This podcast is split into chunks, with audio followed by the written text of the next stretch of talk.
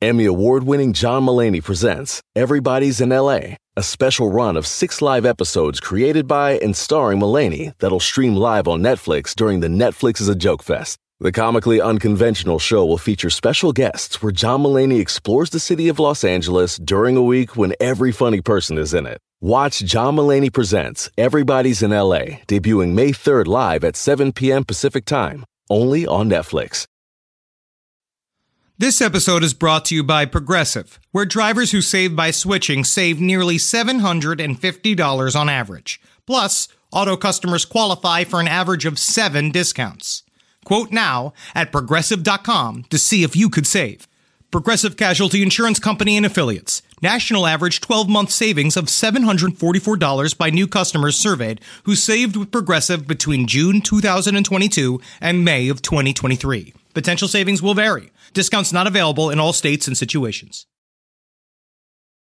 There's no place to escape to. This is the last podcast. On the left.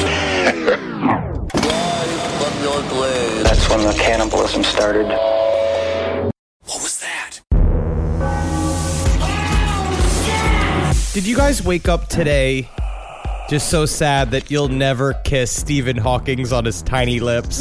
Yeah, that was sad. That's what I thought. The one that got away. Kind of slowly, he's got a smile like a Pomeranian. But he was so smart, Jenny. He's so smart. He was. He was like the Norbert of scientists. Honestly, one of the... Tuna melts my heart, and Norbert, my 2 favorite dogs. I love Doug the Pug. Yeah. But come on. But he managed to cheat on his wife using nothing but the weird nubbin that he must have had left, or just rubbing his knees against her vagina or something, man, in a wheelchair. That is the greatest encouragement ever for a child to get into science. Get into the arts. Get into science. And you can find love, too. All right, welcome to the last podcast on the left. I am Ben Kissel. I'm staring at Marcus Parks. Beautiful teeth. Thank you. And we got in mourning Henry Zebrowski. I know you're devastated. I shaved my pubic hair in mourning just so that the top of my penis would be completely bald for God to see I hide nothing. It's a strange tradition. It is. To show your sadness. Yes. All right. All right. Well, speaking of pubic hair, thank you. You're going to want it if you live in Alaska because it's cold. All right. We're going to talk. The story today takes place in Alaska. It's about this dude, Robert Hansen. John Cusack played him in the movie The Frozen Ground. He was too handsome for a role for the first time ever. He does a very good understated job, and so does Nick Cage. Very understated to the point where it's like he wasn't even trying. And it's an hour and 45 minutes, and could be boiled down to a 17-minute film. Yes, it's almost like they were just there to collect a paycheck. All right, let's set the scene here. All right. Anchorage, Alaska, June 13th, 1983. Oh! There's a bald eagle evidently in the sky. A young woman named Cindy Paulson, handcuffed and terrified, flags down a truck driving past a used car lot in the middle of the night. The girl tells the truck driver she just escaped from a pilot at Merrill Field, who is in the process of forcing her to board his Piper Cub light aircraft. The pilot's plan had been to take her out into the wilderness, set her loose, and hunt her down like an animal. And she believed him because she'd seen his house. The basement was filled with hunting trophies, bearskin rugs, wolf hides, goat heads, and stuffed ducks. It was obvious this man knew how to hunt and knew how to kill. I've been a detective for 30 years, and I'll tell you one thing. If I see a stuffed duck, I know they're guilty. And it was obvious this man had done it to a woman before. Imagine the type of man who would do such a thing. Imagine what sort of monster a person would have to be to hunt down a woman in cold blood. Now imagine that guy is Elmer Fudd, and that's Robert Hansen. Hey! Be very, very quiet. I'm hunting ladies. Oh, that's horrible, Elmer. That is a horrible thing for you to do. You used to hunt rabbits, and dare I say ducks. I actually blame... What was the name of the famous rabbit there? Bugs Bunny? You forgot Bugs Bunny's name? What is wrong with you? Are you having a blood clot? Is it moving up? Is it going up your neck? He would dress like a lady sometimes. Maybe that put the thought in Elmer's head. So you're saying just because he dresses in women's clothes, that is an excuse for him to be hunted down by a man with a speech impediment? No, I never supported Elmer Fudd. I always was on Team Bug. You're flip-flopping all over the place. No flip-flopping. You just blamed Looney Tunes for a serial killer. Hey, man, what you put into your mind, you bring out. I don't know. So Robert Hansen, a.k.a. The Butcher Baker, was an acne-scarred, wart-covered serial killer with a speech impediment and a weird dick who killed at least 17 women in Anchorage, Alaska from 1980 to 1983, mostly by rifle. Mm. Now, one thing I will say immediately about Robert Hansen is that no one's really properly touched the story of this guy. I mean, There's been a movie, Frozen Ground. Mm. ID Channel has done several specials on Robert Hansen, which is kind of why we decided to start today's tone with some true crime voice that Marcus does so well. Thank you. Because you're born to do this. Unfortunately, this is how you will end your life, is working for the ID Channel. And then mostly, he brings the gun to his temple. He looks into the mirror and says, I think today's the day. A stuffed duck tells him to pull the trigger. Carolina just knocking on the door. Marcus, why are you narrating alone? I told you to stop. It ends in your suicide. But the truth is that I think this story's got a lot to do with, and the reason why it's covered by ID Channel and like the Oxygen Network specifically is because it's really great at scaring women, and it fits with the true crime world's fascination with killing sex workers. Mm. But no one ever actually tells the real story here, which is the story of a fucking incel gone wild. Mm. Right. Now, while most of our gun-toting serial killers tend to spend relatively little time choosing their weapons, Bob Hansen was a gun nerd, placing him among the most insufferable nerds we have to deal with here in America. Oh, my God. You know, AR stands for Armalite. I just want to... Some people say it stands for assault rifle. It's Armalite. Sounds like a jelly spread. Also, I always get scared of calling them gun nerds because we know that they are that. But they have the guns. Yes. Hansen's weapon of choice was a Ruger Mini-14 rifle, which to me kind of seemed like, I watched a bunch of YouTube clips, like a bunch of YouTube reviews. It kind of seems like the hipster choice over an AR-15. Okay. Like the cool kids choose, like, yo, you do an AR-15. I like the classic Mini-14. Now, here's an example of To do what? Why are you giggling? To circle it in your gun and ammo magazine. Is it to kill me and my family? Is it to take over the mall? Why do you keep your gun and ammo magazine sort of pointing at your Playboy? Here is an example of one of today's gun nerds having a conversation with himself on YouTube about the Mini-14. Welcome back to Gun and Shot TV, and today I was going to talk about the Ruger Mini-14. I'm not a huge AR fan, not that the AR is a bad system, it just for some reason visually didn't appeal to me. Oh, God. So I did want a gun that would shoot .223 or .556, because that is the cheapest center fire rifle cartridge you're really going to get. So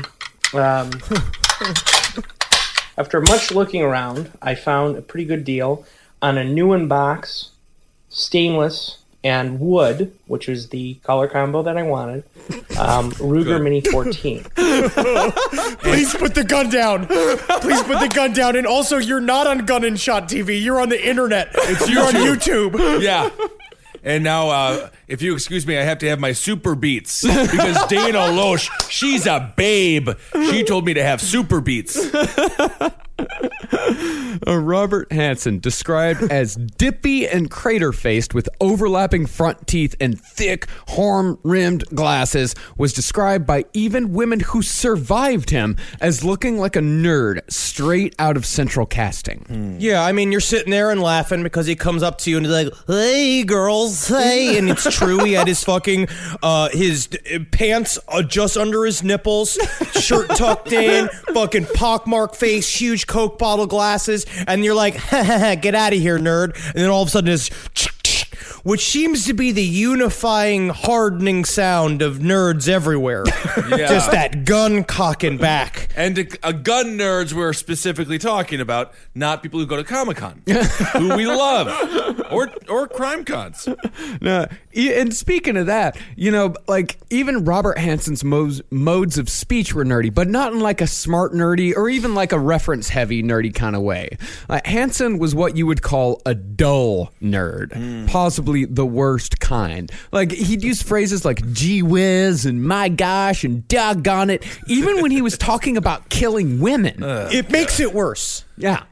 It makes it worse because you can't talk like the Beeve, right. And then all of a sudden you've got a chain. Oh, you have a specific chain loop in your ceiling that's built for hanging women up by. Like, there's something about it that's his weird, dull, doll-like eyes, kind of like Gary Ridgway. I imagine when you're like looking at him trying to like plead for their life, and he's just like, "Why is my meat talking?" And like that kind of weird patina glowing over their face, where you just like, "Oh, now that dude is now gone." Whatever animals inside has taken over. Now, although Hansen was known for his donuts back in the 70s and 80s, today Hansen is mostly known for his imitation of the Richard Connell short story The Most Dangerous Game, originally published as The Hounds of Zaroff and later adapted into The Pest, starring John Leguizamo. What? Oh my God, it is the plot of The Pest. What? Is that real? Oh my God, stinky dinky, absolutely. No, oh, that makes me so upset. Does everything go back to The Pest?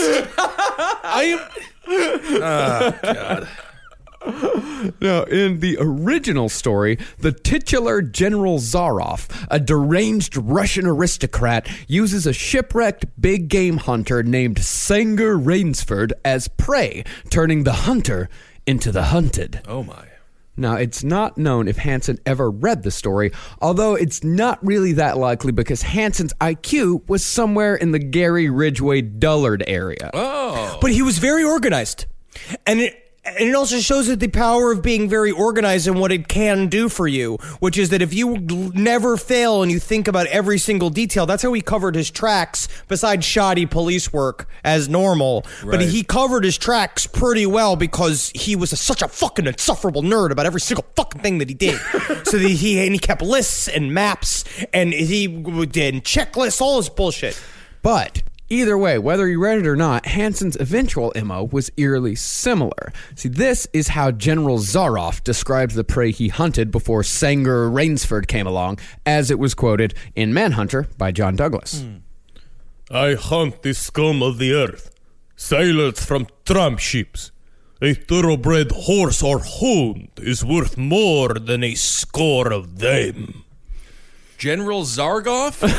That's dude. Zaroff, just Zaroff. Did his son go on to be, what was it, Zangief? Zangief? I'm pretty certain that Zangief's last name is Zaroff, so Zangief Zaroff, and this is canon. This is a part of the Street Fighter lore. This is a part of the extended universe. Okay. But also, the difference is that General Zaroff was fighting sailor men and not scared women in the dark. Mm-hmm. And for Hansen's part, he felt much the same way about his victims, replacing sailors with topless dancers in a classic Madonna whore complex switcheroo. Now, women, to him, were either goddesses to be protected and cherished or filthy creatures that needed to be punished. And honestly, like in modern times, you know, we already mentioned it a little bit, like Robert Hansen, he wouldn't be out of place on some of the darker incel subreddits. You know, these guys... What's an incel? Involuntary celibacy is what they call themselves. They call themselves incel? They proudly call themselves incels. They say they are involuntarily celibate, that they will never find a woman, they will never get laid. And of course, none of it is their fault. They're two gentlemen. They're too much like gentlemen. And like the supreme gentleman? It's even gone further than that. Like, what? They canonize Elliot Rodger. Like, he is... They canonize him. He's like their hero. And these guys go even further than the whole, like, nice guy thing. The nice guy thing is a part of it, but these incel guys have taken it to the next step. Like, they blame the rest of the world for not unconditionally accepting all of their numerous faults. And, you know, they want the world to just pretty much hand them a supermodel just because they exist, because they're men. Well, and Robert Hansen these days would have been one of those guys. I mean, I will say, yeah, there's a lot of costs that come in with dating a supermodel. I mean, first of all, you have to have several different outfits for just the different photo shoots that she's involved with casually. Like, you can't just wear the same shirt because then she doesn't get the same kind of money. And if you see an out, like, you have to, you're talking like doorbells at the Spago, at the Viper Room. I don't even know if people even still go to these places. I don't know. I don't know if supermodels go to that. Yeah, the Viper Room is probably just, it's probably just Nikki Sixx at this point. Bartending and being the number one customer. Wherever supermodels go, I am not a... We don't know. We don't know. No, of course they don't know. Wherever they go, but I know there's a door cover and the supermodel doesn't have to pay it, but you as an incel will definitely have to pay it, probably twice. The guy's going to look you up and down and double charge you, so you have to understand you have to have some kind of steady job. I don't think we've ever stumbled upon a subject that we know less about. The life of a supermodel. No clue. Now, almost all of Hansen's victims were exotic dancers at strip clubs in Anchorage, places like the Kit Kat Club, the Wild Cherry, and the Gentleman's Retreat, not to mention the Great Alaskan Bush Company. Which is why they outlawed Polish funerals in Alaska. Wait, what's a Polish funeral? Do you have to shave your pubes for my intro, where I had to shave my pubes in mourning, and then Kissel made a pubic hair joke. I have to. So, yep, the Alaskan Bush Company. There's a dog. He'll never talk. I don't know. It's a bush beans joke. It's early. I don't know. It's early. It's 12:30 p.m. Well, when you put the p.m. in there, then well, really... not according to the 12 Bud Limes. Then it's always early morning. You always say, I've never drunk a Bud Lime in my life. I know for a fucking fact that you have. No, I don't think that I have. I've seen you drink a Bud Lime on the road. If it was free. Yeah. If it was free, that's a different story. I think we were at a bar in D.C. and you drank a Bud Lime. Well, I seem to remember being like, yeah, it's like you take the tropics with you. Like you were saying something like that at like five people that weren't listening. What's new? No, Robert Hansen was so detached from these women as humans that in his confession, he nonchalantly referred to his serial killing as, quote, a summertime project. Ugh, what a jackass. Which shows how little he thought of it. Yeah. And also, again, about his extended game. To me, Robert Hansen is very similar to a Jerry Brudos, where a part of his pathology was having a family and kids and a career. That was like a part of his... what he'd get pleasure out of was seeing, like, look how I can hold all of this other shit together and also be a fucking maniacal supervillain on the other side, which is how most incels view their entire life. Mm-hmm. And with that, let's get into the life of Robert Hansen. Robert Hansen was born February 15th, 1939, to a frail woman named Edna and a severe Danish man named Christian. Oh. Now, as very Danish name. Very Danish. Christian? Is it? No, it's not. It's technically... No, a real Danish name is like Dirk by Harsk. No, Hans Christian Andersen. He was an author. Wow, and a Danish one at that. And a Danish one. Was he... Do you know that for sure? My mother was very into him. No, I don't know. You cheated and you looked this up before the podcast. No, I didn't. So you could pretend to know something about Denmark. No, I know a lot about Denmarks and a whole series of other kind of marks. No, we all know with serial killers, it's either the mother or the father who does the number, and in this case, it was most definitely the father. Robert Hansen was a constant disappointment to his dad, even as far down as to what hand Robert wrote with. As was the style at the time, Christian forced his son to write with his right hand instead of his dominant left, and this forced switch scrambled Robert's brain and saddled him with a debilitating stutter that he would carry for the rest of his life. And it's interesting because there's a lot of people that were forced to do that. My mom was beaten pretty severely in Catholic school to switch from left to right, and it changed her whole life. I don't know if that's why we're all the way we are all like my family. I don't think it goes down the line. I don't think so. I hope not. I mean, I'm looking for an explanation. I'm looking for somebody to tell me something because everyone I yell at has got no answers. But... for him, I think he was already on the way. And I feel like there's a lot of things. It's kind of like fucking, not to celebrate John Wayne Gacy's father, but he's x-rayed visioned into his son and saw something fucking weird about him, and he thought the way to do it was to beat and deride, and this is how I'll make him a strong human being. Where, and also there was a part of it where Christian looked at Robert and was like, "You are disappointing me," and he wanted to force him to be a tall, straight Danish man. And meanwhile, like, you have fucking Seymour from Little Shop of Horrors as your son, right. and it drives you insane. Yeah, I mean, what I didn't like doing? Left-handed layups.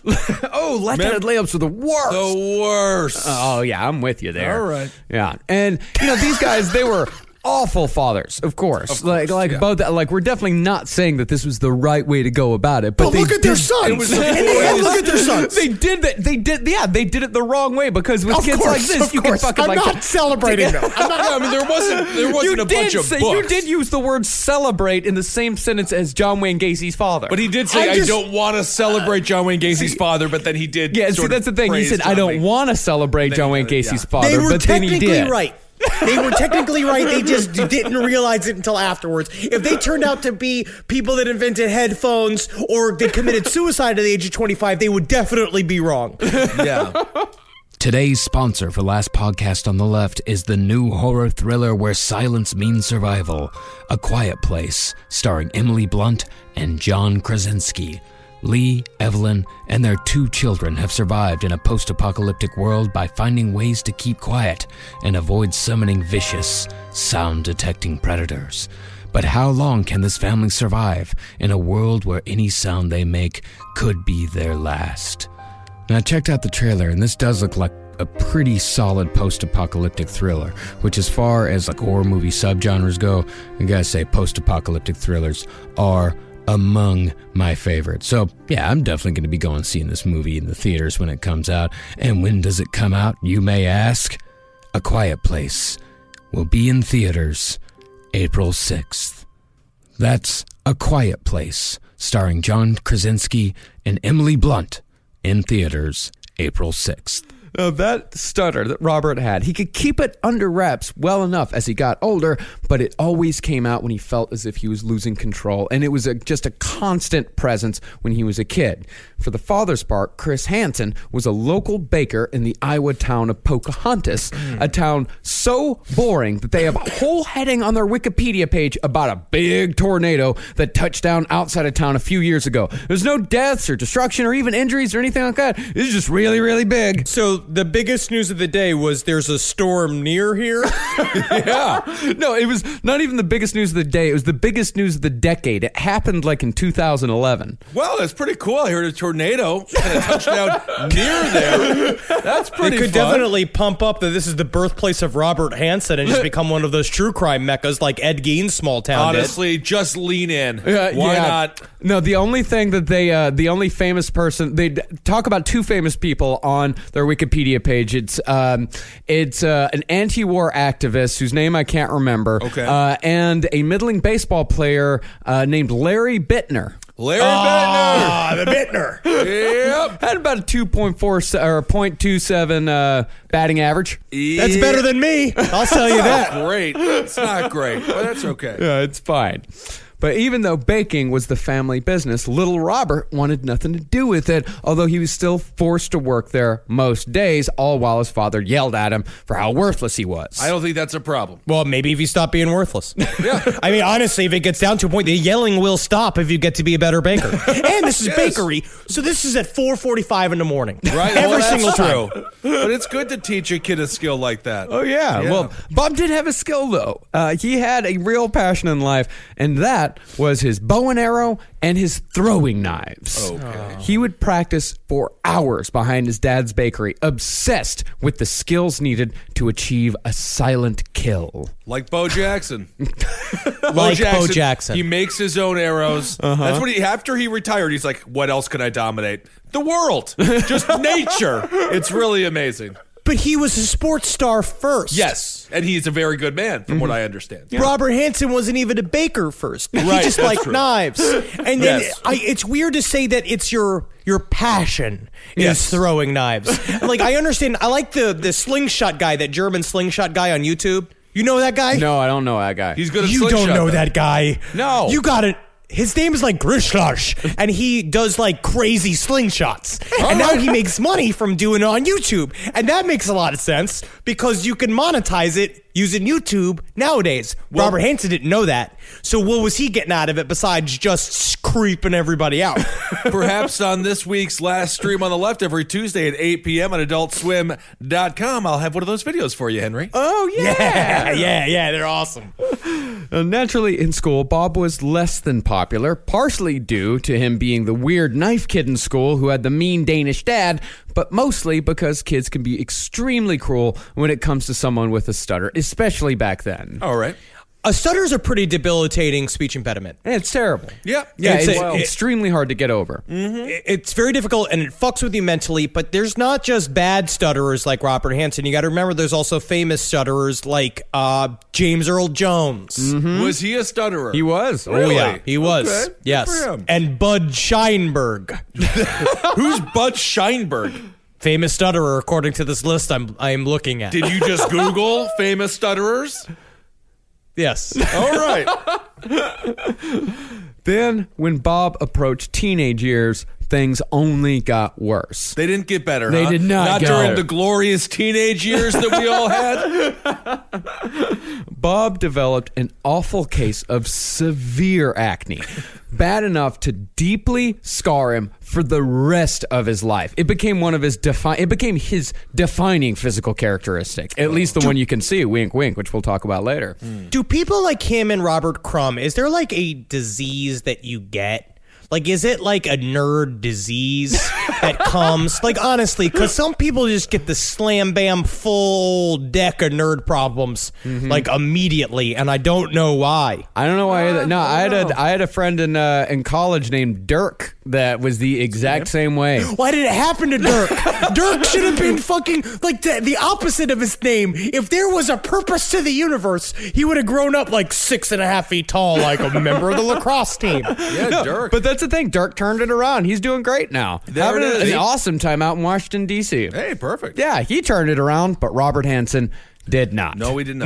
No. And Hansen, he was just the butt of everyone's jokes all throughout high school. He just, I mean, because, you know, the guy had a horrible stutter and just a face full of pus-filled pimples. Oh, I mean, it covered it from forehead to chin. I mean, it's like what I imagine, like one of these towns. It's like this is one of those towns where like the teachers join in. Hey, Robert, hey, come here. Hey, Robert, come here. It's a funny old joke. Hey, listen, me and the buddies here know we've been making fun of you quite a bit for your acne and your stutter and your stoop way you walk around and how you can't speak to a woman and you never look at anybody in the eyes and you're always playing with knives. But let me ask you a question, okay, Guys, shut up, guys. What's your favorite TV show? I love the show about the little ponies. Oh, yeah. That's a new one. Thank you for giving us all a new one. You made him a brony. No problems if you're a brony, no but my goodness. But instead of just getting over his high school bullshit and growing up like all the rest of us did, because we all had high school bullshit. Nightmare. It's an absolute fucking nightmare. Some of us have it worse than others. Yes, but the bullies are miserable. The ones being bullied are miserable, but the ones being bullied are sometimes bullying people. It's a cesspool of horribleness. Well, instead of getting over it, Bob just let that pain fester into a nerdy rage that would explode sooner rather than later. Uh-oh. Now, Hansen tried gaining respect where he could, like a lot of these guys do, by like joining the volunteer fire department or signing up for like the junior police instructor program, but none of it stuck. No one gave a shit. Well, because he thought that that's how you got respect. And we see the same thing with David Berkowitz, who say the same thing with old fucking Bumblebutt, where they think that if you join into this series of a program where people wear uniforms, people have to respect me. And then you're doing it out of spite. You're doing it from your own bully mentality. You've been bullied into being a cop, you believe, and you think now I have control because authority is going to give me all the backup I need because I don't have the spine to stand up for myself. This is a recipe for a horribly abusive police officer. Yes, it is. So when Bob graduated high school, he didn't become a cop. He tried for the last avenue of institutionalized respect that he could think of, the Army. Oh. Now, honestly, remember, though, this is not everybody who joins the Army. No, we're talking about these we're talking about these fuckers. Yeah. We're talking about, like, these kinds of guys that replace the idea of self-respect and honor with what they can get out of these systems. Oh, yeah. Because that's really what it is. It's because the idea is that they want to use these systems for what they can exploit other people while using the systems. Yeah, most people who get into the Army are like, really, they're doing it for an education. Yeah. Or they have a passion for it. No, every listener we have that's either, a police officer or, in the Army or any kind of armed forces, you all know this guy. Like, all of you are thinking about a very specific person right now as we talk about Robert Hansen. It's the guy whose gun is the cleanest and his bed is like weirdly made diagonal. And he's allergic to certain foods inside of the at the mess hall, and he won't eat them, and everyone, but he's just like, I just wish they'd give me extra corn, but they said it's against the dietary needs for a soldier. Yeah. That's really what turned me off to the military. Yeah, what? The beds. The making of a tight bed. Yeah. How do you do it? Every day? I've never understood how people do it. We go to the hotels, we stay there, you come back, the bed's like that. I don't get it. Too tight. I don't like it. Too tight. I always bring it out every time. Right. The only acceptable reason to interrupt a podcast? Your dog. That was your dog saying thank you for BarkBox. You can take a minute now. You pet your dog. You're going to learn about Bark. It's the company dedicated to making dogs happy. Yay! Every month, BarkBox designs and delivers a whole new collection of toys and treats just for your best bud. No, Wendy, I can't get you a whip. You're too cute for weapons. Every treat is made with yummy, healthy, all-natural ingredients like pumpkin and sweet potato. Mmm, tubers.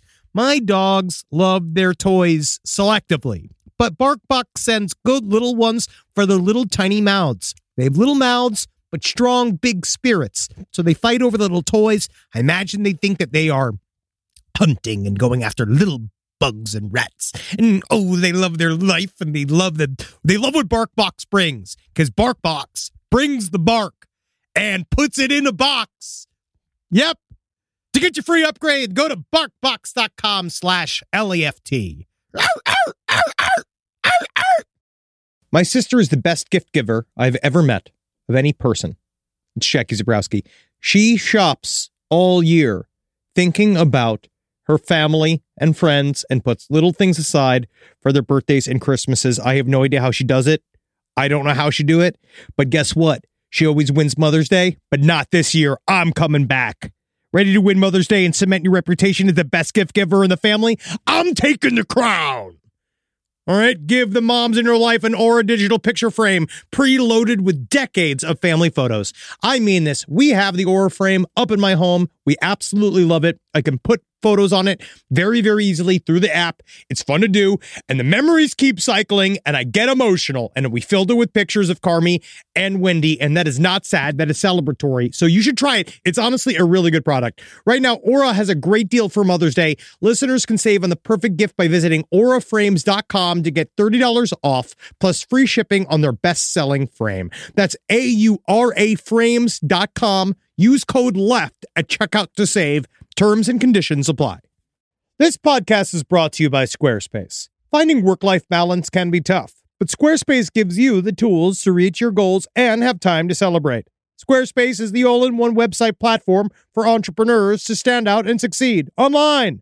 With the new guided design system, Squarespace Blueprint, you can select from curated layout and styling options to create a personalized website optimized for every device. Get your website discovered fast with integrated, optimized SEO tools. Plus, make checkout easy for customers with easy-to-use payment tools. And with Squarespace AI, you can explain what your site is about, choose your tone, enter what you need, and get auto-generated text. And that helps you save time. I know I'm sitting on about 2 literal wheelbarrows filled with horse pics. Now, part of the issue has been is a lot of these pictures are getting stopped at customs because some of them do depict various world leaders in horse-like circumstances that seems to be pinging a lot of these custom agents' accounts. Now, so what I've done to do is while I'm trying to work on hand smuggling these horse pics over various country borders, I then also have time, because Squarespace is doing all the other ad work for me, to go and work on my killdozer at home. So thank you, Squarespace, for allowing me to diversify in the best way possible for this country. Head to squarespace.com for a free trial when you're ready to launch. Go to squarespace.com/left to save 10% off your first purchase of a website or domain. Now, Robert Hansen's stint in the Army was pretty unremarkable, except for one incident that happened right across the river here in New York City. Really? Now, Robert, being the good little soldier that he was, earned the distinction of being one of the USO's Soldiers of the Week, and was given a day pass to explore the city. It sounds like they were just trying to get him out of there. Yeah. So what if we just here you go. You won. Can we make something up? Can we make like Soldier of the Week? Go hit Manhattan. All right. Yeah, yeah. And if you get lost, there's a lot of opportunities in Manhattan that you can take and take advantage of. There, Robert and a couple of other good soldiers headed downtown and hired a professional to finally pluck Bob's flower. It's a different time than now. Now he would just be at a Dos Caminos eating guacamole, maybe going over to we gotta go to Dallas Barbecue. To Dallas Barbecue. It's like you're in Dallas, but we're in Times Square, so it's like super annoying. What is sad about this? What's sad about this result? Oh, nothing. This is a great result. I actually... I hate to say it, but I was in Times Square. I like that trashy fast food. You don't hate to say it. I kind of like Times Square. Sometimes, if no one's there, but it's always kind of busy. Of course. Yeah. Oh, yeah. Times Square is always kind of busy. Well, in the wintertime, it's a little bit more relaxed. Yep. That is true. Yeah. That is true. It's not relaxed. It's desolate. Yeah. It's a lonely now that the Guy Fieri's American Grill is gone, so what's the point? When was your last trip to an Olive Garden? Oh, Olive Garden's not for me. I don't particularly care for soup. I don't particularly care for salad, let alone unlimited amounts of things that I don't care for. That's Applebee's, not the only thing they serve there. It's an Italian food restaurant. You can get pasta. You can get chicken parmesan. You can get the tour to Italy. No. Well, about Robert's experience with a lady of the night in New York City, his very first time, he said, quote... I got to feel it, but that was about it. Everything was strictly slam, bam, thank you, ma'am. I didn't even get a hug, and I wasn't allowed to sleep in the bed. God. Actually, now that I think about it, he's kind of like the dude that Katy Perry kissed on American Idol. Yeah? Who was like, I was saving it for someone special. I'm like, you're 20, and Katy Perry kissed you. You're fine. Yeah, he just definitely felt you too, because... You see it immediately right now. His rest of his life, he worked with sex workers, and his victims were sex workers. Do you think he was taking them out because of this? I don't think so because of this. It's a weirder pathology than that. But I'm not saying that it is because of that, but... As we learned with all serial killers, right? There's seeds that get planted. Right. There's the shit that happens early on that start little memories. And so his reaction immediately to his buddies doing a wartime, what is supposed to be like army men having a timeout, like boys being boys, going to see a sex worker, having a good time. He turned into a whole thing of like, he was supposed to fall in love with this woman. Like this was supposed to be something crazy. So you could see, I imagine his buddies were like, yeah, exactly. It's slam bam. Thank you, man. That's what you. It's a sex work. The whole thing. Yeah. We're trying not to have a girlfriend. That's the whole point. Is that we're in the fucking army. We're trying to have a good time. And then he. So that's like a weird thing. Immediate his reaction. Yeah, he's just complaining. It's just sex. It's literally if I was like, so it's just soup and salad at the Olive Garden. Yes, sir. That is what the deal is, sir. And that's another like kind of incel thing too, where people tell us like, if you have such a hard time, just kind of maybe go to a professional and just kind of get it over with. And they're like, no, I want it to be special. I want it to be the woman I fall in love with. And it's like man, you just first can't have it every way. You just can't. The first time is literally never special. Yeah, it is never once ever special. No one is the first having sex is just and you're just like, oh, I'm sorry. It ends with I'm sorry. And the rest of the times, hopefully it doesn't end with I'm sorry. Because if it does end with I'm sorry, you're on your way to becoming a serial killer every single time. All right, let's move on. So after basic training, Robert returned to Pocahontas, but the Army had done nothing to temper the rage he'd felt for his school and everyone inside. And to make matters worse, the police chief took his junior police instructor rank away, partly because he was getting to be too fucking old for that sort of thing. What do you mean? I'm 34 years old and I can't be a junior police inspector? No. We all look at each other. We've all decided, no, get the fuck out of here. He's like, what is he? 19, 18 years 19. Old? He's 19. He's 19 years old. Yeah, so definitely too old. Yeah, but it was also partly because the police chief had seen Robert Hansen still at 19 sitting in the back of his dad's bakery still throwing knives at targets over and over and over again. And the police chief actually came back and asked him, like, so what are you doing back here? And Robert would throw a knife. He goes, you see how silent that was? And then he'd get his bow and arrow out and shoot. He goes, it's really silent, right? Like no one could ever hear you coming. Nobody could ever hear you. And that's when the police chief was like, you can't be a part of our whole operation. He should have said auditioning for the Johnny Carson show. Honestly, now with America's Got Talent, there's a lot of excuses for horrible, weird hobbies. It was about this time that Robert's need for revenge started taking actual form. At 19 years old, Robert started hanging out with the high school kids who worked at his dad's bakery, and he formed his own little delinquent gang. So he's finally cool. He's to the high school kids. Of course, he's that guy. He's hanging out with these ragtag group of newsies that have formulated around this loser that he has control. This is what he wanted. He likes to have his little group of people that'll look up to him because everybody else treats him like the mouth breathing loser that he is. Right. Yeah. Now, this gang's first project was to blow up a tractor in the nearby town of Rolfe, but that was just practice. Okay. Their ultimate small-town Batman villain scheme was to blow up the town water tower, which would somehow show them all who's boss. But, at some point, Robert, we're going to need to drink water. Yeah, but think about how stinky we'll all be for a week. Yeah. And how wet it'll be when the splashes come down and the squirrels and the dogs get all wet. So we're kind of punishing ourselves in a certain way, but... Well, it's kind of like if I punish myself... It's like I deserve it, and also I'm punishing everybody. Let's blow up the tractor. We'll talk about the water later. But that was the ultimate stroke in their master plan. That was the end game. There was one institution that needed Robert's attention before all the others. The school. Robert said this about the school in his confession. I just hated that place with a divine passion. I would do anything and everything I could think of to get back at that monster school that I convinced myself was out to do old Bob Hansen personal wrong.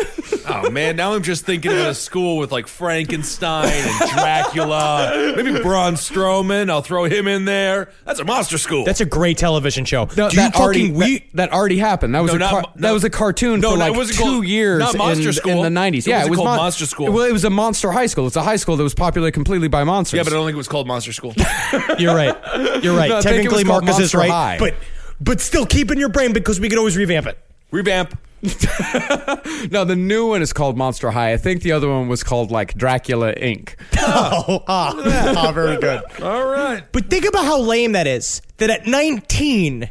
You want to blow up the high school. Yeah, you're out. You're out. You went to the Army. You saw the city. You did all of this shit. You still want to blow up your high school? Right. The name of the high school, Gravedale High. So you weren't even close. Gravedale, cool. Yeah, Gravedale, yeah. Rick Moranis was in it. It was great. No kidding. Yeah, I used to love it. So, Robert Hansen, in order to get back at his school and everyone in it, mind you, about 2 years after he graduated, he figured there was only one thing he could do. Burn down the bus barn. No, that's where the bus babies are. I see. Because the buses go there when all the lights go out and it's nighttime. That's when the buses can finally make love without the prying eyes of man. You're having a Thomas the Tank XXX fantasy. Can we look that up to see if that is real? Oh, yes, we can. There is no way. I don't know, dude. There's a SpongeBob XXX. Yeah, but SpongeBob is at least his arms and legs. SpongeBob at least has got pants on that hides a cock. You know what I mean? Because if you give a cartoon pants, then you can theoretically give it a cock because the pants are covering something up. I suppose that's true. Huh. Boy, when you put in Thomas the Tank Engine to Pornhub, some real weird stuff comes up. All right, very good. Let's move on. So he's burning down. Let's get back to arson, shall we? Well, one night, while most of the town was attending a big basketball game, Robert and his underlings took the opportunity to strike. Oh.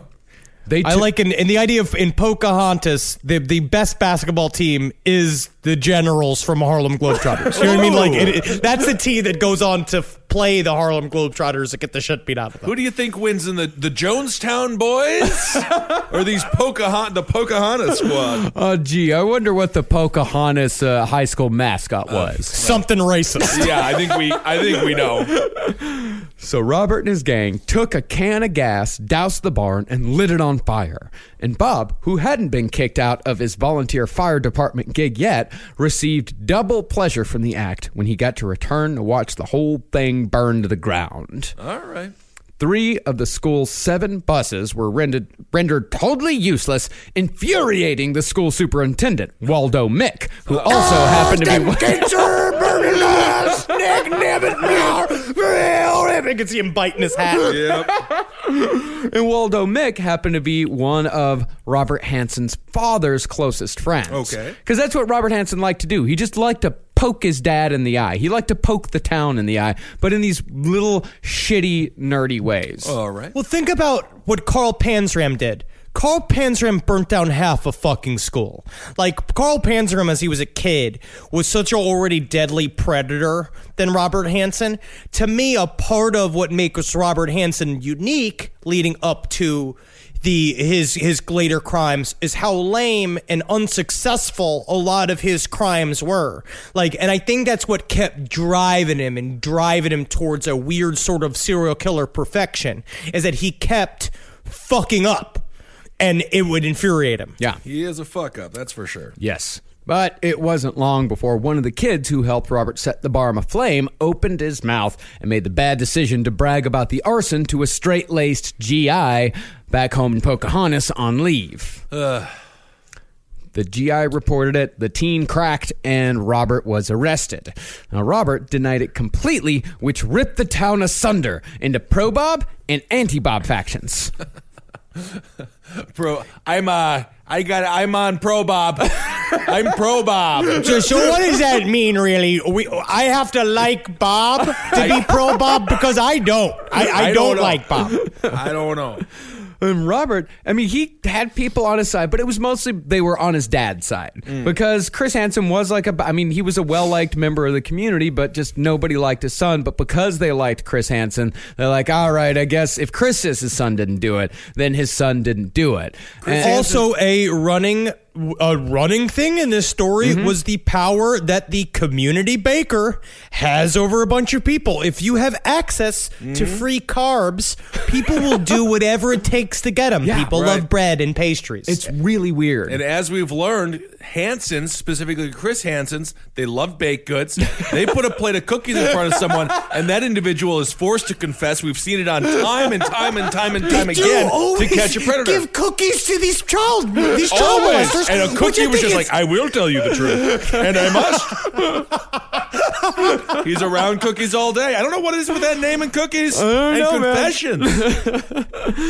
Robert, with half the town behind him, he even managed to somehow convince a girl to marry him while all this was going on. He convinced another local loner named Phoebe Paget, and Phoebe's parents did not want her to marry Robert Hansen. Anti-Bob faction. Okay. It goes into everybody's got to be anti-Bob, and pro-Bob is just poor Bob. Poor stupid Bob. And he's sitting there just going like, Phoebe, I was thinking that maybe that we could go on a date, maybe. Does that sound good to you? Yeah. What we could do is, you want to see how silent I can kill? I always mess shit up. I'll marry. Whoa. Yeah. Yikes! I gotta think about this for a second. Love happens for all. So many more serial killers have relationships. Yeah, they really do. But also, it also is a running theme in a lot of the serial killers we cover that the wives, their parents tell them, "Don't do it." Yeah. Boy, Texas Pete is a sauce that allows you to sauce like you mean it. It's what people gather around. It's generosity in its simplest form, and it's a swagger people have who know what's good. Each Texas Pete hot sauce is packed with bold, balanced flavor. This signature tanginess is what makes it a legendary hot sauce that can be used on just about anything. It's been at the center of dinner tables since 1929 and is still heating things up today. You're definitely going to want to try every flavor. The original hot sauce has a famous secret blend of fermented peppers. The hotter hot sauce is 3 times hotter than the original, and not for the faint of heart. Sabor by Texas Pete adds authentic Mexican flavor, and their dust-dry seasoning matches the flavor of the original hot sauce in a flavorful dry rub. Tell you what, the other day I was having myself a good old refried bean burrito, and I wanted a little bit of kick to my morning, so I got myself some Texas Pete sriracha sauce, and I smothered those refried beans and that cheese and them eggs and a whole bunch of cha, and it started off my day correct. Texas Pete, sauce like you mean it. Visit TexasPete.com and use the store locator to find Texas Pete products as well as purchase sauces and get recipe inspiration, and use the promo code PODCAST 24 for 20% off at TexasPete.com. Every day, I fight to set my child up for success, which is why, as I sit and read Carmi and Wendy Doon, trying to explain to them the concepts of the savior complex not working, doubling back on itself, the concept of what does it mean to be a living God? What are those limitations? What are those expectations? And honestly, I know they just want chicken. But there are kids out there that need this type of direct help. And IXL Learning is an online learning program for kids covering math, language arts, science, and social studies. IXL is designed to help them understand and master topics in a fun way, not unlike me reading children, Dune Messiah, getting to about 365, seeing where they're at, see if they understand anything. There's no more grading these worksheets. IXL grades everything itself. 1 in 4 students in the U.S. are learning with IXL. IXL is used in 95 of the top 100 school districts in the U.S. You can't even believe it! You don't want to make an impact on your child's learning. Get IXL now. And Last Podcast on the Left listeners could get an exclusive 20% off IXL membership when they sign up today at IXL.com/left. Visit IXL.com/left to get the most effective learning program out there at the best price. Hey, did you know Fast Growing Trees is the biggest online nursery in the U.S. with more than 10,000 different kinds of plants and over 2 million happy customers in the U.S.? They have everything you could possibly want, like fruit trees, palm trees, evergreens, houseplants, and so much more.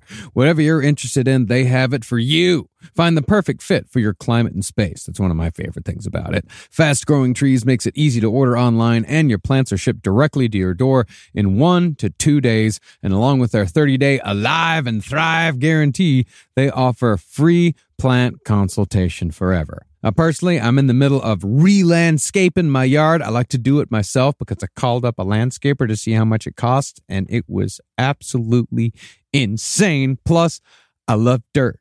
I love getting my hands in the dirt, and I love planting things myself. And Fast Growing Trees has given me some wonderful plants that I can use. Like I got this Texas sage, it's purple. I've dug up a whole bunch of horrible bushes and shrubs up in front of my window and in front of my house and put some purple Texas sage up there, and it's going to thrive, and it's going to look real good. And I didn't even have to go to a nursery to buy it. It came to my house.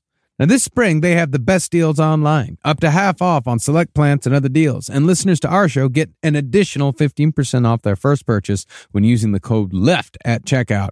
That's an additional 15% off at fastgrowingtrees.com using the code LEFT at checkout.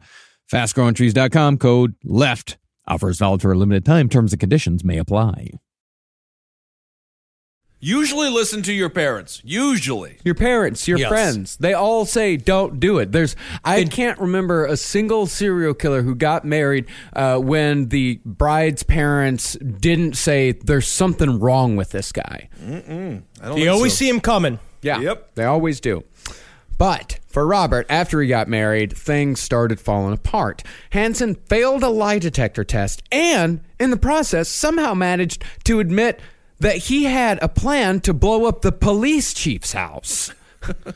He probably did one of those where he's like, well, at least I didn't blow up the police chief's house. And they're like, finally, now we can we all arrest him now? Is it cool to get him? So that was the corniest line in The Frozen Ground. Oh, yeah. When Cusack, this is such a cliche line during a police interrogation, and the victim comes in and he says, oh, I should have killed you when I had the chance. And then everyone's like, whoa, wow. I guess he had the chance at some point. All of The Frozen Ground was shot as if it was shot in 2013, and it was like a formulaic crime movie was never shot before, and they were constantly surprised by their own choices.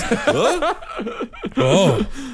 Well, after Robert failed the lie detector test, he still said that he was innocent, but to avoid bad publicity in Pocahontas, and he was the one that put it that way, he pled guilty to put the matter to rest. Oh, good. I know how it is. In Pocahontas, you got the paps everywhere. You don't want to be on the bad side of the Pocahontas Mafia. No. The Pocahontas press, I mean, they're tenacious. So Hansen was sentenced to a short term in Anamosa State Reformatory, but he only lasted 6 months before he confessed to his new wife, who began divorce proceedings damn near the next day. Good. Because imagine how sad that is, right? You just got married. He gets picked up for setting fire to a bus barn many months ago. He said, I'm innocent. Out of nowhere, he calls you he's at the state reformatory because he pled guilty to the police. You then are sitting there like, okay, but you've been telling me you've been done wrong. And then finally he's like, yeah, I did it. And I got those buses. And then like, oh, this is done. I know my last name's Padgett, which is the weirdest, nerdiest name in the world, but I definitely can fuck higher than this. Yeah, that's when the pendulum swings to the anti-bob. Immediately. She got infected with an anti-bob cancer. Yes. But after Phoebe, it was time to tell his father. See, Chris Hansen had spent months since his son's sentence was handed down running petition drives to overturn the punishment, telling anyone who would listen that his son was innocent. Chris Hansen had pretty much made this his whole life. So you mean to tell me, Robert, after all this time, I combed my mustache, shaved it as tiny as society would allow me to shave my mustache. I made over 200 copies in the Xerox machines, putting up the flyers. Never mind the wear and tear, I put on my hiking shoes, walking about town. And now you are guilty. Oof. If only the Nazis were still around, I could send them to you, because that was the ultimate punishment back in the day. You get the oof from a Danish person. That's not good. Yeah. I don't think his dad was that. So he wanted him to write with the right hand, because that's what society wanted. That's what I mean. Right-handed desks, and then he worked in the bakery. He wanted his kid to just be a baker. Yeah. And then he tried to get him out. It didn't really seem like his dad was that horrible. I mean, he was bad. He was shitty. Like, he was definitely a shitty dad. But it wasn't anywhere near the level of a lot of other serial killers. Yeah, because his dad was trying the act of petitioning as someone who did it when I successfully ran for Brooklyn Borough President. You did successfully run. Yeah. You got on the ballot. That's a huge deal. Thank you. How much was that again? How much you get? 6,000 votes. 1.8% of Brooklyn. I own it, and that's wherever I am. But yeah, he was just stern. I mean, Tiger Woods' father duct taped his hands to a baby golf club basically until he learned how to putt. That's true. So it's like a thing where these guys are, he was a stern father that was trying to make something out of what he thought was his weak son. Right. Look at LeVar Ball. He's got a kid who plays for the Lakers. Not doing well, though. LeVar Ball's actually a horrible person. Well, when the truth came out, Chris Hansen was so humiliated by his son's lie that he sold his bakery, left town, and bought a resort to run in Minnesota at a place called Leech Lake. Ugh. The best part of coming down to glorious Leech Lake is if you deny the giant sea slugs that have inhabited several of the cabanas, or the weird pink clouds that rained goo down on all of the trapped tourists here at Leech Lake. One thing we do have is dollar Bud Lines. Oh! And when Robert was released from prison, he joined his family in Leech Lake because there was nothing waiting for him back in Pocahontas. Okay. And fresh off that arson stint, Robert Hansen met the woman who would be his wife until the day he was caught, Darla Henriksen. Darla's two defining characteristics were these. She was a woman of strong Christian faith of the submissive to the husband variety, and she had a deep, almost blind desire to help people in need. And in Robert, she definitely found someone to help.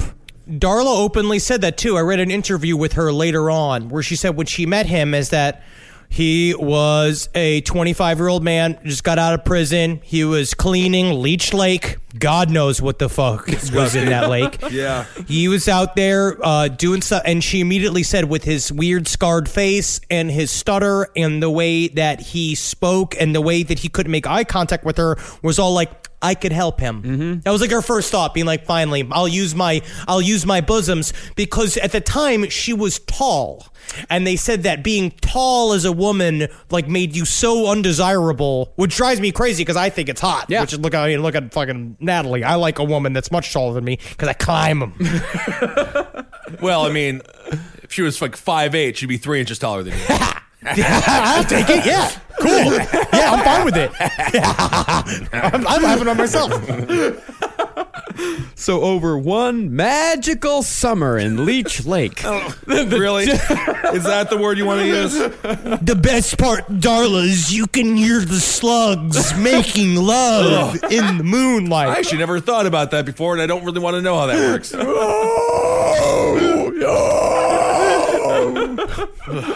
Oh, that is nice, Robert. I'm so glad you took me out here. Yeah. So over that summer, the two fell in love. Darla went back to school in the fall, but the two kept in touch by letter before Robert had enough and said, quote, "Doggone it, we can get married."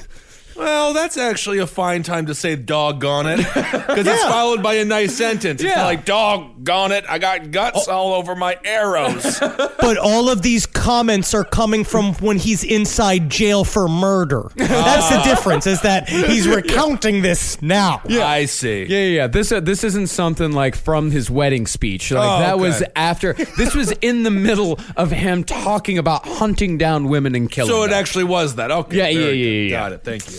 And the thing is about getting married, they finally had the means to, because by this time, Bob had finally given in and had taken up the family trade and was becoming a successful baker in his own right, working at every supermarket who would take him in the Midwest. All right. Piggly Wiggly. Yeah, he loves Safeways. Yeah. You don't like Safeways? Yeah, we didn't really have a Safeway growing up. With Piggly Wiggly, we had a Cops grocery store. We had Skaggs. Skaggs is not a grocery store. That is a problem. That's an e-cig. That is not anywhere that you should ever buy meat. Well, Robert finally settled in Minneapolis, where Darla was finishing college. And as soon as she finished, the young newlyweds set their sights north almost inexplicably and moved to Anchorage, Alaska, where they opened up Hansen's Bakery. All right. Now, we're going to explore Alaska, which is sounds incredible. Didn't actually really think of Alaska as being a sort of paradise for serial killers, but it is in a weird way, where it's got all the kind of qualities a serial killer could ask for in terms of being remote, very little sunlight. But It also sounds like a lot of fun. Yeah. I would love to go to Alaska. I mean, it sounds great now, and back in the 70s, it sounded pretty fun too. Like, all right. Well, because Anchorage was like, it was kind of going through a weird time because... As opposed to now? It's always been kind of a weird place, but there was like a transition time. Okay. Like back then, like Anchorage was like it was the most frontier towns. It was like the last true remaining outpost for like loners and weirdos that were just looking to get away from civilization. All right. But then the oil came. And with the oil came the boom. And with the boom came the workers. And with the workers came the sex workers, as they always do in a boomtown of any kind. Mm. Yeah, they say, and according to all the ID Channel docs that I watch, it's all been like, and where the prostitutes went, smiles followed. And they go up there, it's like, because those hard pipe workers needed a place to rest their weary bottoms. And there's nothing like a nice soft woman's lap to rest a weary bottom, and these prostitutes knew it. You think the people who do VO ever like, are you sure you want me to say all that? I feel a little uncomfortable. They're just obsessed with prostitutes. They're obsessed with ID saying the word prostitute. Yes, they love say it like 55 times in each documentary. And streetwalkers. Yeah. See, I like streetwalkers. I like Ladies of the Night is one of my favorites. Of course. Now, when you read the book we used for research in this episode, which is terrible. It's an awful book. The book's called Butcher Baker. They make it sound like Anchorage in the 70s was pretty much oil fields, titty bars, a couple of churches, a police station, and Robert Hansen's Bakery. Mm. If you're working in an oil field, what else do you need?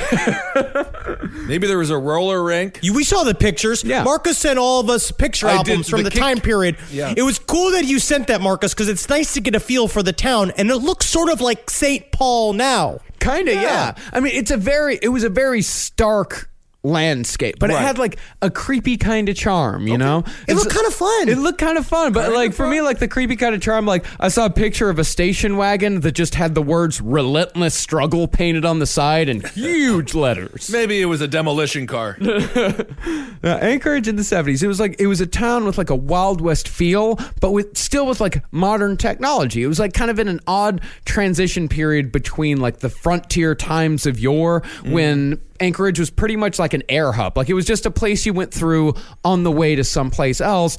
It was between that and like the 80s and 90s when it became like ski resorts and like oil executives and like the big golden towers that they have downtown now. When the real sociopaths moved in. Exactly. Pretty much. Because the frontier town side of it just sounded like it was kind of crazy, but it was also the way they sort of described it was that every man was a pipe worker and every woman that you saw was a topless dancer. Or a sex worker. And I was like, whoa, that sounds kind of fun. They're like, it's just another description of a typical Anchorage woman. It's like 5'3", busty, round in the bottom, brown tawny hair. And I was like, whoa, that's the average Anchorage woman? All right. I mean, it kind of looks like, a filthy town for filthy people. Like, and I mean that in the nicest way possible. Okay. It's like the Baltimore of the North Pole. The Baltimore of the North Pole. Love our people in Baltimore. Love our friends over there. People in Anchorage. And honestly, if there's anybody who gives us a reason to perform in Anchorage, sadly, this episode's kind of inspired me to go there. I would love it. Now, as we know, sex work is many times a transient business, and that went double for Anchorage in the 70s. See, Anchorage was not necessarily a place where a woman might set up permanent shop for a career in sex work. Most times, women in the trade, specifically the topless dancers, were working on a circuit on the Pacific Coast. San Diego, LA, San Francisco, Seattle, Vancouver, and finally all the way up to Anchorage. And then they head all the way back down south to start the whole thing all over again. Okay. Can I ask a question about like the titty circuits? Yeah. When you're on a titty circuit... I think they're called that. It's not called that. We're titty. I mean, I think it's nice. I think whatever they do is great because it makes people smile. But the part of what it is that do they go? Is it like comedy where there's like bookers and they go and they basically follow the line of bookers, or is it more unofficial than that? I'm pretty sure it's the same owners for the establishments, and then they kind of travel around because of that. Yeah. I remember back in Texas there was like a bit of a triangle. There was like a Amarillo, Abilene and Lubbock, because there was a Jaguars in each one of those cities. Oh. So the women would just kind of go from one place to another and just kind of travel around and make money. And that, and also that way, like, they wouldn't get creepy. Like, the regulars wouldn't get too attached, right. You know what I mean? Oh yeah, yep. Which I think is really important, because technically this is the group of they have to rely on themselves, especially at this town, especially at this time, and depending on where you go. And it seems like they all talked about what you did see in this case specifically was sex workers having to use their own interior protection system and saying, like, this place is creepy. There's a guy here that's creepy that comes around all the time. Robert Hansen, Robert Picton, Gary Ridgway, they were all on short lists for creepy dudes that were around, and they were well known for a long time of there's a couple of creepy guys. The problem is that if someone wasn't plugged into the circuit and knew exactly what was happening, then they would be vulnerable. Mm-hmm. And the circuit thing, like, that was if a woman was a professional. Some of the women coming into town Anchorage, they'd only stay for like a couple of months, usually a summer, and make a quick anonymous buck before heading back down to the lower 48. All right. So since so many women were in and out of town constantly, disappearances weren't taken too seriously. And as we're going to see, pretty much any other crime committed against a sex worker in Anchorage wasn't taken seriously either. All of this made Anchorage the perfect place for Robert Hansen to develop into the worst serial killer the state has ever and hopefully will ever see. So pretty soon after Robert and his wife Darla arrived in Anchorage, Robert earned enough money to open up his own shop in a mini mall on the corner of 9th and Ingra on one of the main thoroughfares of Anchorage. Now, this was a great spot for business, but it also put Robert close to the Tenderloin district of Anchorage. Tenderloin being the name often given to American red light districts. All right. Yeah, actually has its origins here in New York City. The theater district in Manhattan. That was the Tenderloin. Yeah, from the late 19th century to the early 20th century. Oh, that was the Tenderloin, because there were so many bribes thrown around. A police chief said, I used to be eating chopped beef, but now I'm going to be snacking on the Tenderloin. It's a delicious cut of beef, but in San Francisco, it's a terrible neighborhood. That poor place is very undergoverned, yeah, which is it's very intense. But it's, I wonder if he did the same thing, right? Where did Robert Hansen actually go to this part of town? Do you think because he knew that he was giving himself one of the little allowances? I don't think so. I think Robert Hansen... Or subconsciously? Maybe subconsciously, but I think he was a bit of a product of his environment. Yeah, maybe. He's got the previous shit maybe in Iowa. Yeah, but that's the thing. We actually looked into it. I had research assistant Annie look into the whole Iowa thing. There's nothing to that. He was just thinking about it. Yeah, the claim, because one of the investigators, and all of these investigators in this case really like to ramp up how bad Bob Hansen actually was. Uh-huh. And they'd say, they just kind of offhand through, like, I think he was doing things back in Iowa, but there's nothing to support that he did anything up until about like 1971. Oh, okay. And by like product of his environment, like, I don't mean that Anchorage made him what he was. I think Anchorage gave him the opportunity to be what he wanted to be. Right. I think if he would have stayed in Iowa, he probably never would have done any of this shit. Or at the very least, it wouldn't have gotten to the point that it did. It's probably a very classic, what we see a lot is kind of like a 60-40, where there's like a 60%, it's in his makeup, it's in his DNA, he was going to do it anyway. And then the 40% is the random things that sort of lead the way, that show what to do. Because as soon as I imagine he shows up, his shop is right next to where all of the sex workers are, that whole red light district. He's watching them come and go, and the more and more he becomes obsessed with them coming out of the shop, watching all stuff. And he's like, oh, wow, nobody knows where these women come and go. Yeah. You start to realize these people disappear all the time and come in and out of town, and that maybe, just maybe, this is where I could start doing my weird shit. Yeah. And the Tenderloin in Anchorage, it was no different from the rest. I mean, this place, it was home to as many strip clubs as an Alaskan could want. And most of these strip clubs had at least a couple of women who were willing to go further than just to dance. But for Robert, Anchorage was not about the women at first. At first, It was about the hunting, and this was where Hansen's nerd flag truly flew. See, today's nerds have it easy with the internet. You can just go on the internet and you can, you know, talk to people with whatever nerdy shit you want to talk to them about. But back in Robert's day, nerds had to make do with doing it all through mail. You had to go the extra mile for it. And that is how Robert started submitting his hunting kills to the Pope and Young Club. I do disgusting. Not like those two words together. Pope and Young. And the Pope and Young Club dealt exclusively in hunting records set by archers. Whoa. And that is not to be confused with the Boone and Crockett Club. Of course not. Jesus Christ. Good Lord. And they only dealt with deer killed by gun. Naturally. So and sons beat by paddle. Perfect.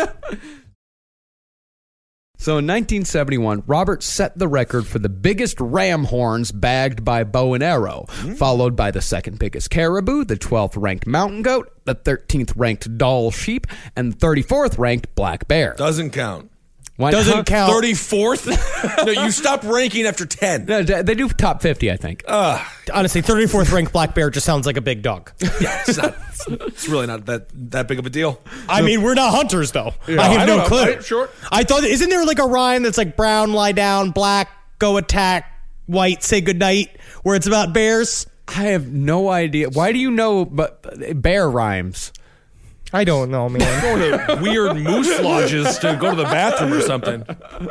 The point is that Hansen knew how to hunt, and he loved doing it damn near more than anything else. However, I think it would be a mistake to think that it was his hunting that escalated into serial killing. Hansen... Well, it wasn't his baking. I mean, I don't know. The baking got really boring. I would say the hunting's the more exciting part of it. He was just good at hunting. Yeah, he was great at it, and he loved doing it. But his escalation into killing humans, I think, came from another place entirely, which is the same place it comes from with a lot of these assholes. It was all about control. Well, what he openly said... several times is that what he was good at was wounding the animal and tracking it until it died. Yeah. He would always talk about how happy he was. He's like, yeah, you get a die shot in on him and then they get all weak and then I can get my hands on him. It's just like, it's very strange where it's like, I thought the thing to do was to like kill it. Like really quickly. Like that's what you'd want to do. With a bow and arrow, it's totally different. Yeah, bow and arrow is totally different than like a rifle. I don't get it, man. You know, when you're a baker, you got total control over the muffins, you got control over the donuts, you got control over everything. And I don't get how that's not enough control for you. You can make cakes in the shape of titties. You can make muffins in the shape of vaginas, and then you can fuck them and wreck them and do all weird shit. Yeah, they don't even just have to be female body parts. They could also be leprechauns. It's St. Patrick's Day, or they could be little, just fun gnomes. Yeah, and you could still fuck them until they fall apart. You can do anything with the pastry. Well, I think with Robert Hansen, it just so happened that his nerdy gun hobby just happened to coincide perfectly with whatever evil it was that lived inside him. The hunting was almost incidental. Now, the beginning of Hansen's escalation began damn near 10 years before his first confirmed murder. Late one night in December of 1971, Hansen followed a customer from his bakery back to her house. He walked in and creepily asked for a date, and when she refused, Robert left. But the rejection festered. A week later, he returned with a gun and attempted a kidnapping, but was thankfully arrested in the process. I mean, this whole thing, like, this is like that, you know, the old saying is that, you know, men are afraid that women will embarrass them and women are afraid that men will kill them. Robert Hansen is that guy. Right. Yes.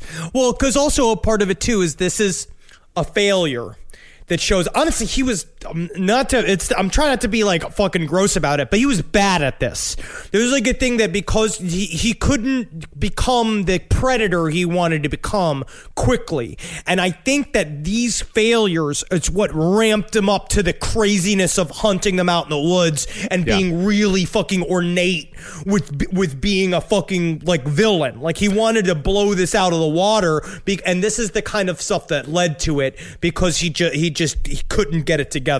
He's not Randy Orton, the apex predator. Is that a wrestler? Randy Orton. Yeah, Randy Orton. Oh, he is very attractive. Very attractive. Well, I think, you know, what we're going to see is how many failures he does. Because, I mean, this first time he was arrested almost immediately. And I think after he failed so many times, he started thinking, well, what am I good at? And baking. Stick with baking. Yes, good. Yes, you come from a long line of bakers. It's all set up for you. Good God! I think what he came upon was that I'm good at hunting. I can hunt. You know, a deer. I can take down a bear. You know, with a bow and arrow, I can take down a woman. Mm. While he was out on bail from this arrest, you know, he went right back out and tried it at least one, if not two more times, with deadly consequences. This first one is not confirmed to be Hansen, but the MO and the time period is just too close to be coincidence. On Christmas Day, just a few days after the incident with the customer, cops found the body of Celia Van Zanten in McCue Creek State Park. She had her hands tied behind her back with speaker wire, and she'd been slashed across the chest with a knife. But the wound wasn't what had killed her. Celia had escaped whatever fate her assailant had in store, but the temperature that night had been 5 below. Celia had frozen to death while hiding from whomever it was that had kidnapped her that night. Well, we're going to see. I mean, it fits his MO later on, and that's why they're going to tie it back to her. But this is what it shows. She fought like a crazy person to get away from her assailant. This is a strong person. I think she fought like a rational person, but... Mm-hmm. But no, but you know what I mean? Like, she fought really, really hard. She had street smarts, and she was a survivor, which is what allowed her to survive. And this is a thing that Robert Hansen could not deal with, and a thing that we see with serial killers quite often, where they have to go for the easiest possible victim because they need to feel totally in control. And what he eventually started to realize is he had to control every aspect of the kidnapping, and in an obsessive way, because he wasn't physically strong or smart enough to outsmart these people who survive for a fucking living. Mm-hmm. Now, Robert Hansen denied he was the kidnapper that night, but the next woman to be kidnapped that winter was most definitely him.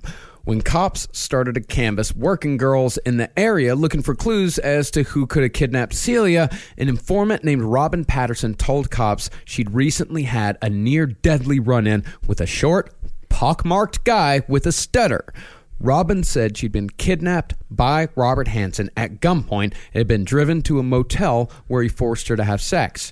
He then drove her to the wilderness, parked the car, and not so subtly told her he couldn't let her go. But Robin actually managed to talk her way out of it, telling Robert she hated cops and wouldn't in a million years talk to one. So Robert went through her purse, found her parents' address, and wrote it down. He told her he'd kill him and her if he ever found out she went to the cops, just like all the girls he killed before.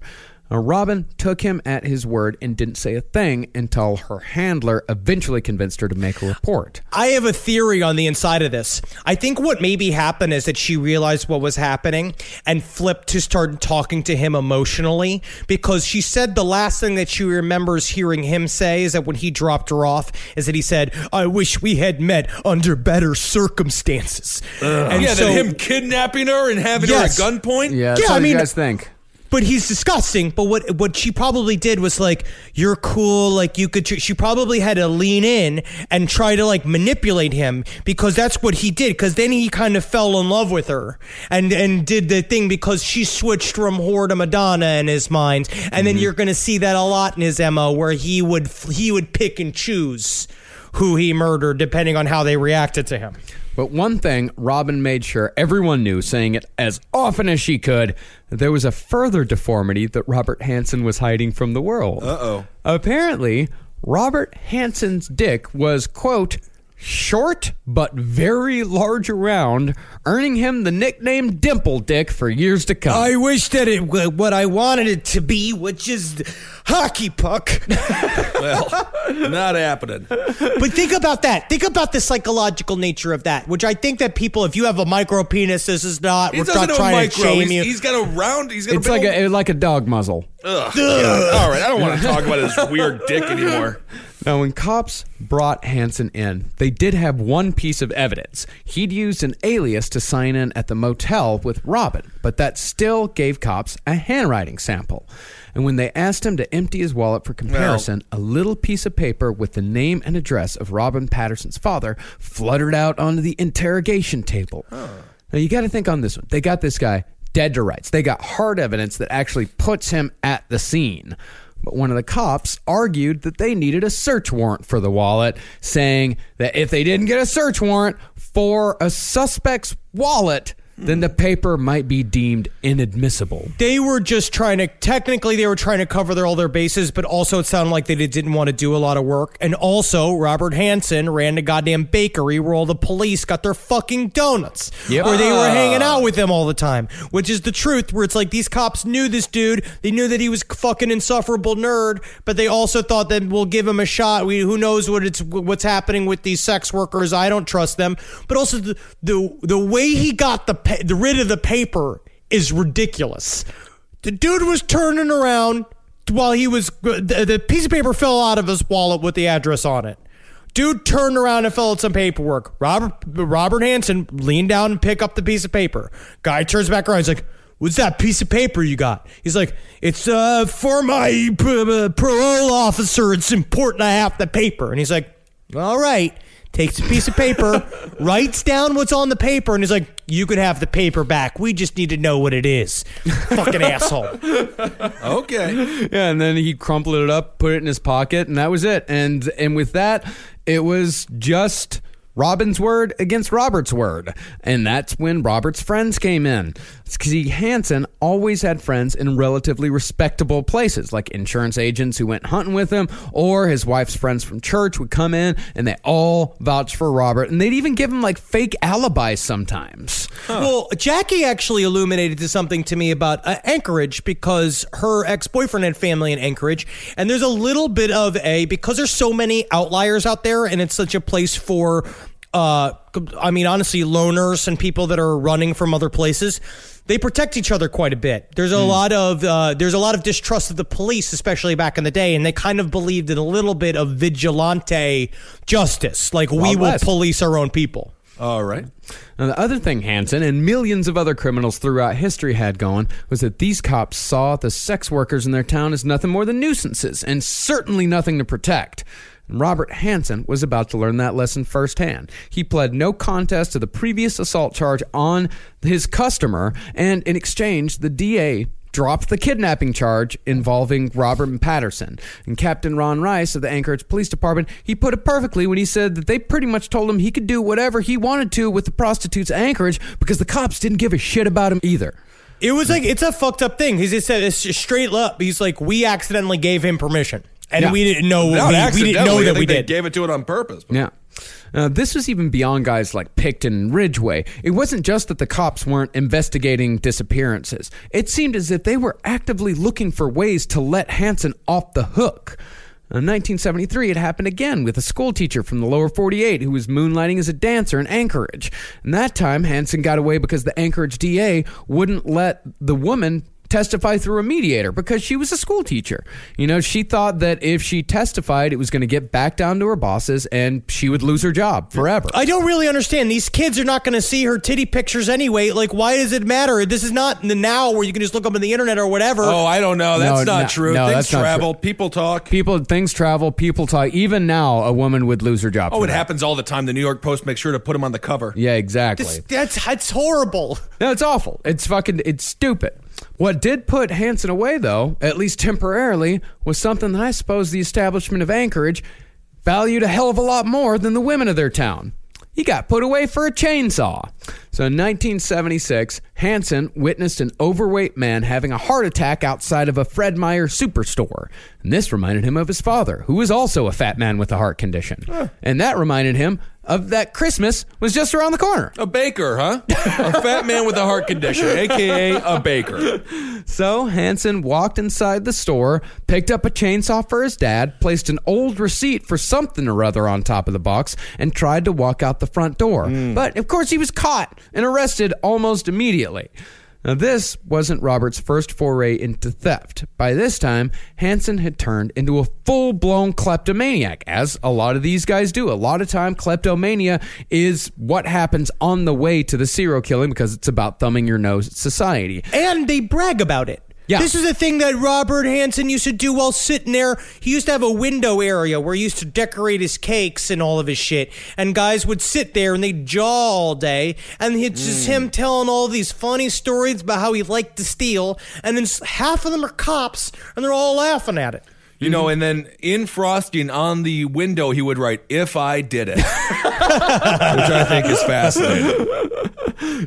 This is what Hansen said in his confession about his kleptomaniac habit. And this is an exact quote.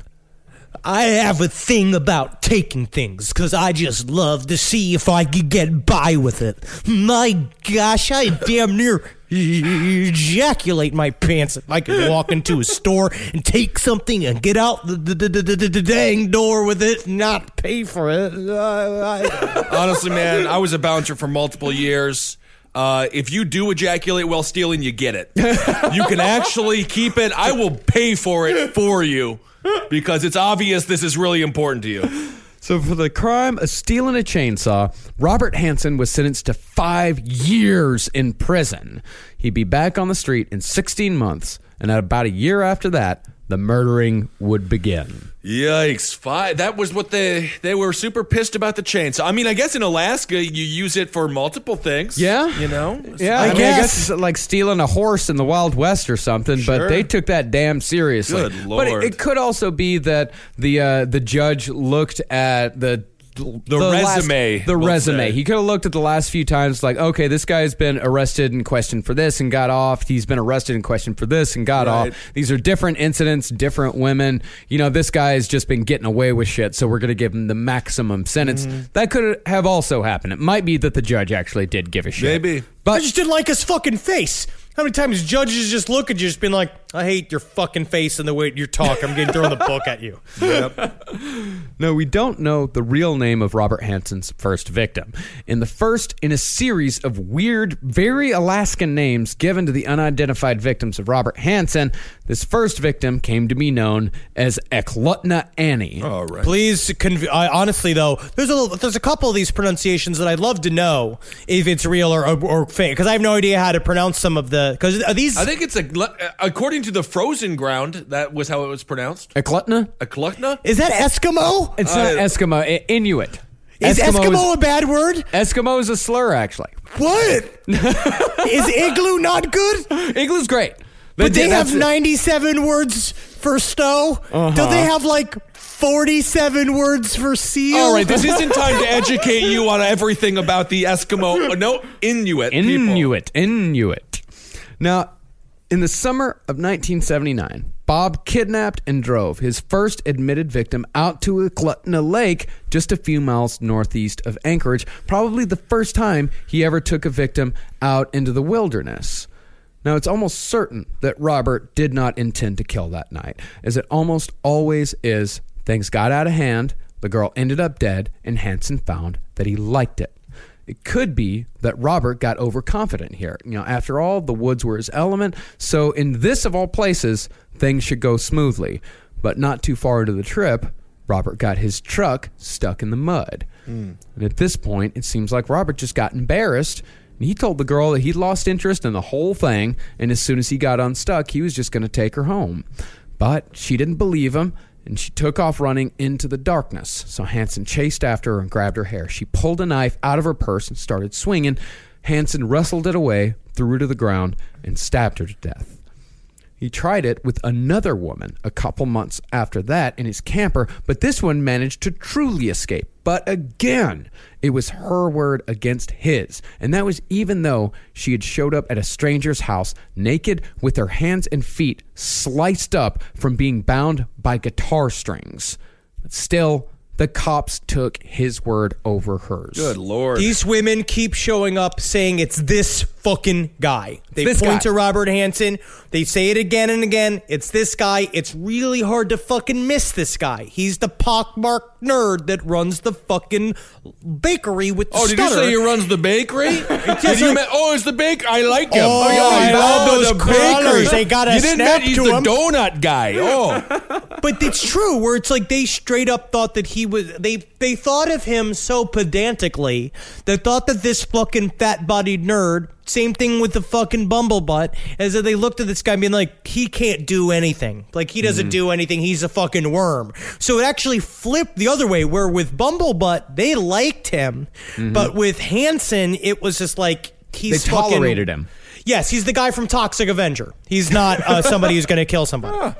Well, because the cops didn't do jack shit with that last woman, 6 months later, Roxanne Eastland became Hansen's second victim. And she was found only with Hansen's assistance after he'd been caught. But his third was found pretty soon after the murder in one of the most gruesome and bizarre ways I've ever heard. Joanna Messina had met Hansen at the docks in Anchorage, and the two had gone out for dinner nearby. Messina kept telling Hansen that she was looking for work, giving a not-so-subtle hint as to why she agreed to go to dinner with some guy she just met on the docks in the first place. And we're going to see this again and again. This is Robert Hansen's MO. He likes to set it up so it's supposed to be more than just sex worker and client. Yeah, because... Finally, she just got tired of hinting and just came right out and said, I will have sex with you for money. Now, up until that point, Hansen was not planning on killing her. But once the proposition was made, she was no longer what Hansen called, quote unquote, a decent girl. Piece of shit. He said he never looked down on the girls who danced, but as soon as money came into the conversation, that woman changed from Madonna to whore. And that gave Robert the permission he needed to think of her as less than human. And once that proposition was made, Robert made the decision to kill, and Joanna Messina met her fate in a remote spot on the Kenai Peninsula for just that reason.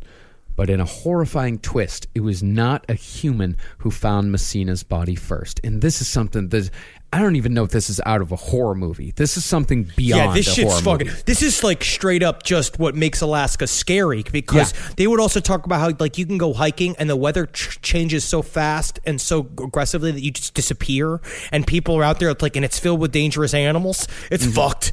I'm going to do that. Soon.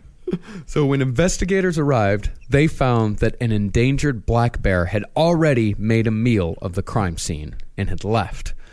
But when the cops were trying to salvage what they could, the bear returned to finish what he'd started. The cops tried to scare the bear away the best they could, but the bear was only getting more aggressive the closer he got to the body he'd already partially eaten.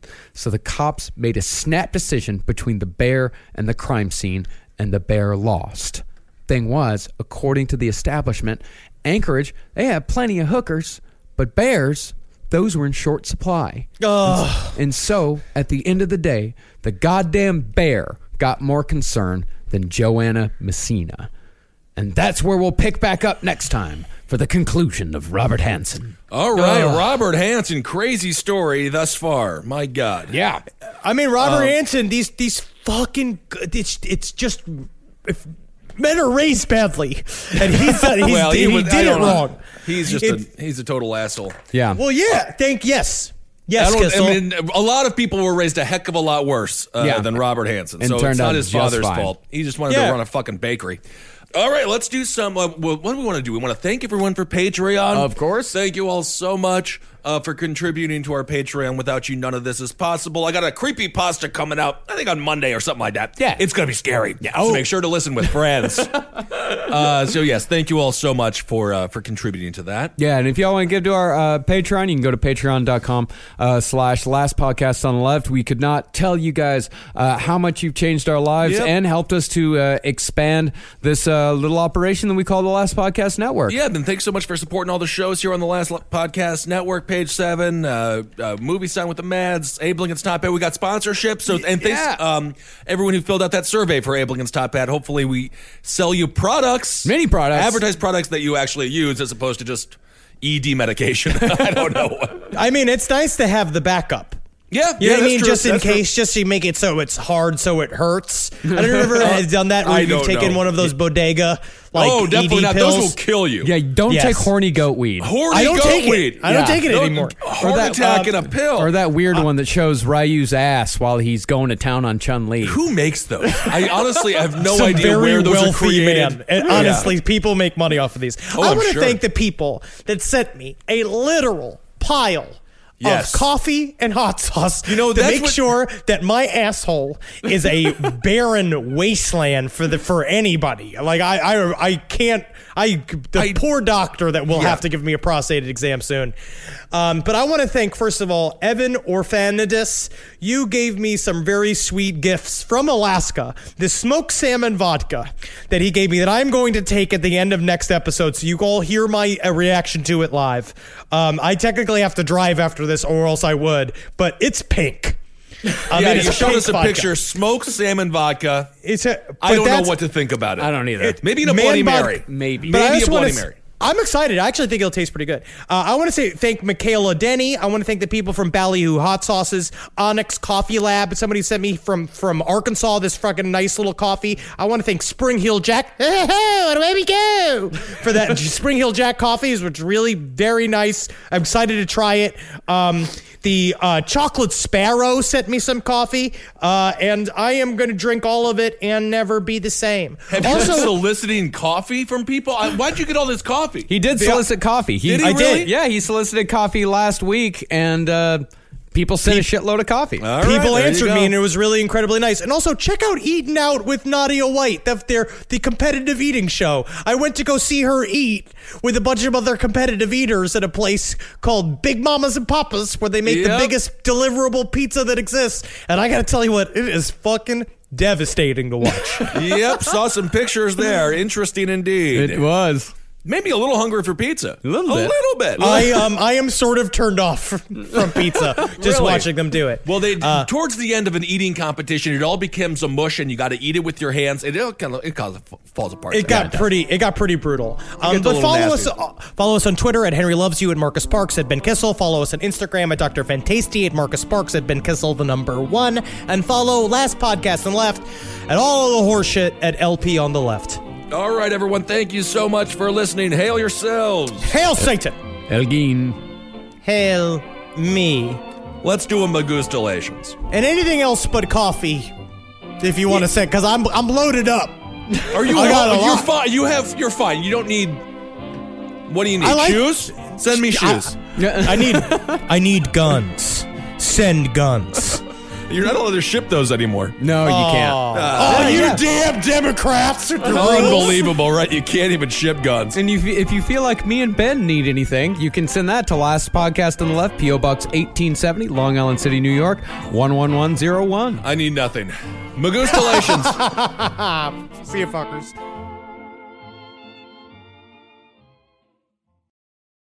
Emmy award-winning John Mulaney presents Everybody's in L.A., a special run of 6 live episodes created by and starring Mulaney that'll stream live on Netflix during the Netflix is a Joke Fest. The comically unconventional show will feature special guests where John Mulaney explores the city of Los Angeles during a week when every funny person is in it. Watch John Mulaney Presents Everybody's in L.A., debuting May 3rd live at 7 p.m. Pacific Time, only on Netflix.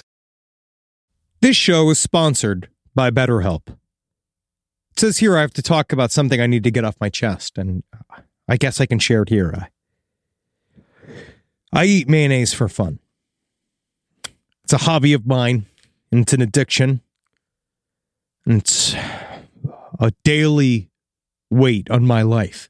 How much I need whipped egg whites and oil crammed into my veins as soon as I wake up. And a lot of people carry around a lot of different stressors, big and small. Some people are presidents. Some people are soldiers. Some people have to eat mayonnaise, especially with hard-boiled eggs, which is what I eat for lunch. But I guess I should share that in therapy, because therapy is a safe place to get things off your chest and to figure out how to work through whatever's weighing you down. And what I do is I just add eggs if I have mayonnaise left over. I just continue to add the eggs. But if you're thinking of starting therapy, give BetterHelp a try. I hope they can help me. My God. I hope they can help me. Get it off your chest with BetterHelp. Visit BetterHelp.com/LastPod today to get 10% off your first month. That's BetterHelp!